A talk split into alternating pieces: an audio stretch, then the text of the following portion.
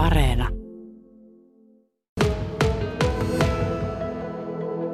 Niin, Anne vähän, jos palataan ajassa noin viisi vuotta taaksepäin, niin millainen se terheen, teidän perheen matka oikein vegaaniksi silloin oli?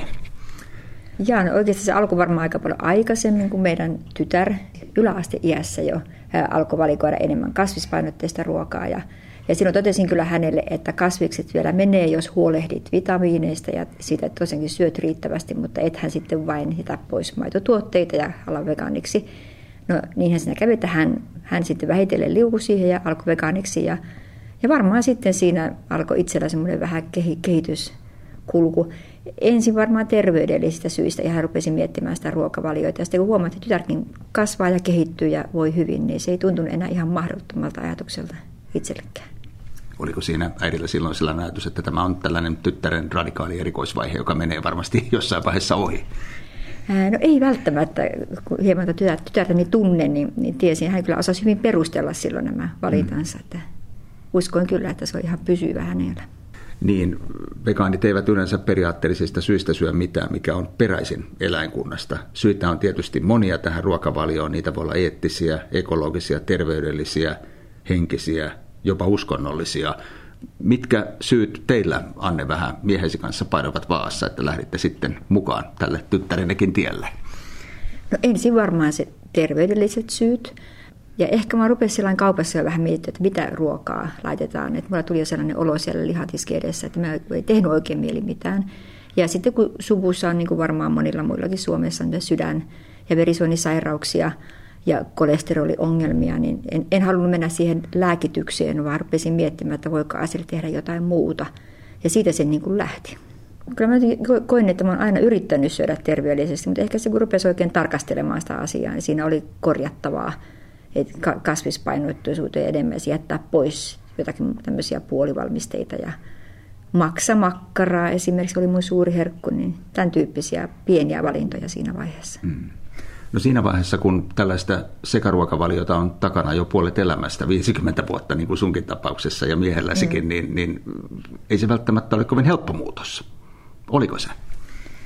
No se oli aika luonnollinen muutos. että se viimeinen kesä, kun söin vielä sekasyöjänä, niin mulle tuli sellainen ajatus siitä, että, että tämä ruoka ei enää maistu hyvälle ja se ei tunnu hyvältä jostain syystä. Ja sitten kun esimerkkiä oli ihan lähipiirissä, että, että muutakin ruokaa voi syödä, niin sitten mä oon vähän luonteeltaan sen tyyppinen ihminen, että mä niin päätin, että ensimmäinen kahdeksatta 2017 on ensimmäinen päivä, jolla mä en syö mitään eläintuotteita. Ja tein päätöksen. Mikäs virstanpylväs tähän päivään liittyy? No, no samana syksynä täytin 50 vuotta, että se oli semmoinen lahja itselle. Kyllä. No asuiko tyttärenne silloin vielä kotona? Oliko hän tässä jollain tavalla saattelemassa tai painostamassa teitä tähän vegaaniseen ruokavalioon? Ei, hän oli kyllä muuttanut pois kotoa pari vuotta aikaisemmin, että, mutta mm. kyllä me keskusteluja käytiin. Kyllä. No käydäänpä läpi lyhyesti, mitä te nyt sitten nykyään syötte ja mitä ette. Onko se niin yksinkertaista, että te ette syö missään muodossa mitään eläinperäistä, vai liittyykö siihen muitakin kommervinkkejä? Se on juuri näin yksinkertaista. Ei, ei mitään eläinperäistä, ei missään muodossa. Et kaikki on kasvispohjaista. Oliko se sitä heti? Kyllä se minulle oli heti silloin ihan se ensimmä, ensimmäinen 8.17 alkaen. Puoliso vielä jotain, jotain pientä söi seuraavan puolen vuoden aikana, joka ei ollut vegaanista, jotain kalatuotetta – ja joku maitotuote oli, Mut, mutta niin kuin hänelläkin se oli suurimmaksi mutta mulla olisi veli kyllä kertaheitosta. Mm. Joskushan jotkut ravintooppineet ovat sanoneet, että sekä ruokavaliosta ei kannattaisi ehkä aivan suinpäin heti hypätä kerralla vegaaniksi, vaan ruokavalioa voisi pikkuhiljaa asteittain muuttaa kasvispainotteisempaan suuntaan, mutta te- teillä se muutos oli aika nopea ja dramaattinen. Joo, se on varmaan hyvin yksilöllistä, mikä sopii. Ja toki ihmiset voi tehdä niitä on kasvispäivä kerran viikossa tai, tai pari päivää viikossa ja mikä itse kullekin sopii. Että, et, et, minulle se toi, toi kyllä heti hirveän hyvän olon. Ja olo keveni ja, ja ruoasulatus jotenkin parani ja, ja semmoisia niin jotakin pieniä vaivoja, mitä siihen oli liittynyt, ne kyllä jäi pois. Et mulle, mulle se sopii. No aluksi, Anne, vähän kuten sanoit, niin lähditte ehkä puhtaasti terveydellisistä syistä elämään tällaista vegaanista ruokavalioa ja sillä tiellä olette miehesi kanssa nyt olleet viitisen vuotta, mutta myöhemminkö sitten tulivat myös tällaiset eettiset tekijät tähän taustalle mukaan?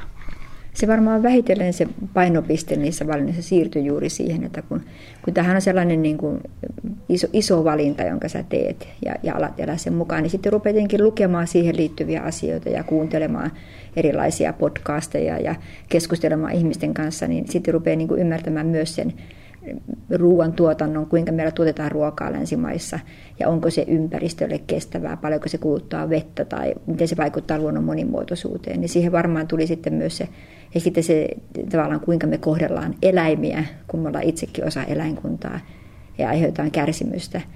Niin sitten nousi ehkä nämä tällaiset ekologiset ja eettiset ajatukset siinä myös esille hyvin voimakkaasti. Mitä tulee sitten vaikka ekonomiaan, niin tämä ei välttämättä ole taloudellisesti niin kestävä ratkaisu kuin sekasyöjällä, koska todennäköisimmillään aina kun puhutaan erikoisruokavaliosta, ja tämäkin on sitä, niin kaupan hyllyllä se saattaa näkyä kalliimpina hintoina. Huomasitteko tämän? Se varmaan riippuu, että mitä sitten syö. Että niin kuin tytär on vielä edelleen niin kuin osittain opiskelija, niin hän syö tosi halvalla budjetilla, eli voi valikoida kauden vihanneksia ja, ja soijarouhetta ja tällaista, niin silloin saadaan hyvinkin halvalla ja ollaan todettu tuossa, että kun katsotte vihanneksia, kun on poimittu kyytiin, niin ne on halpoja, kun valikoi kauden vihanneksia. Mutta tietysti ne sitten proteiinituotteet ja tällaiset niin kuin kauramaito, kaurajukurtituotteet, niin niissä on hintaa. Mutta varmaan nyt tässä kautta linjan on noussut ruoan hinta kaikilla. Syö sitten lihaa tai kalaa myös, että vaikea Kyllä. silleen sanoa. Yksi tärkeä pointti on myös se, ettei oman ruokavalion dramaattinen muutos kävisi terveydelle haastavaksi ravintoarvot esimerkiksi proteiinien, vitamiinien ja muiden ravintoaineiden suhteen ovat toki tärkeitä. Mm. Kuinka tarkkaan te katsotte, Anne, vähän niiden perään?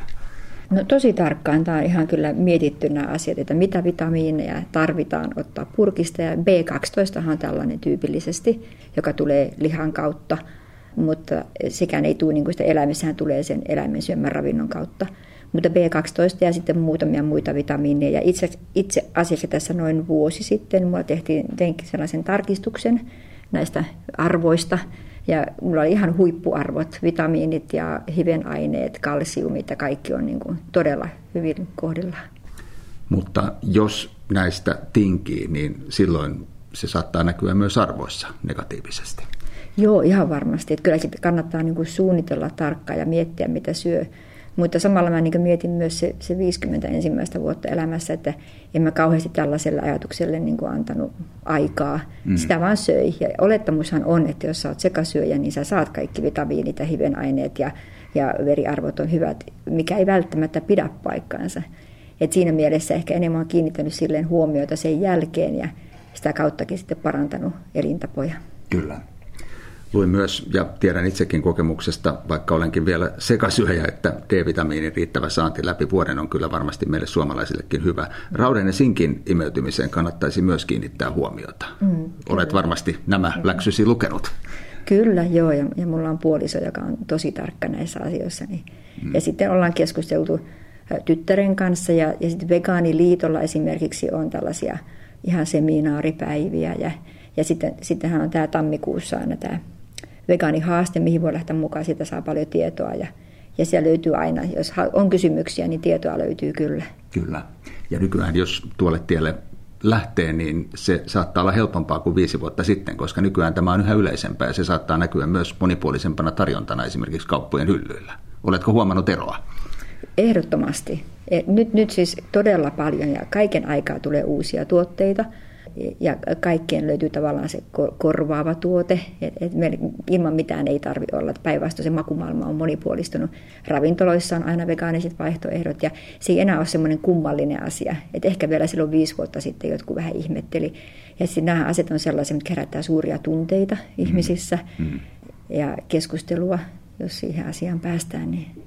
Mutta kyllä se on helpottunut huomattavasti. Niin kuinka paljon joudut vielä nykyään sitä jossain perustelemaan tätä omaa valintaasi? Vieläkö sitä jotenkin haastetaan tai kyseenalaistetaan?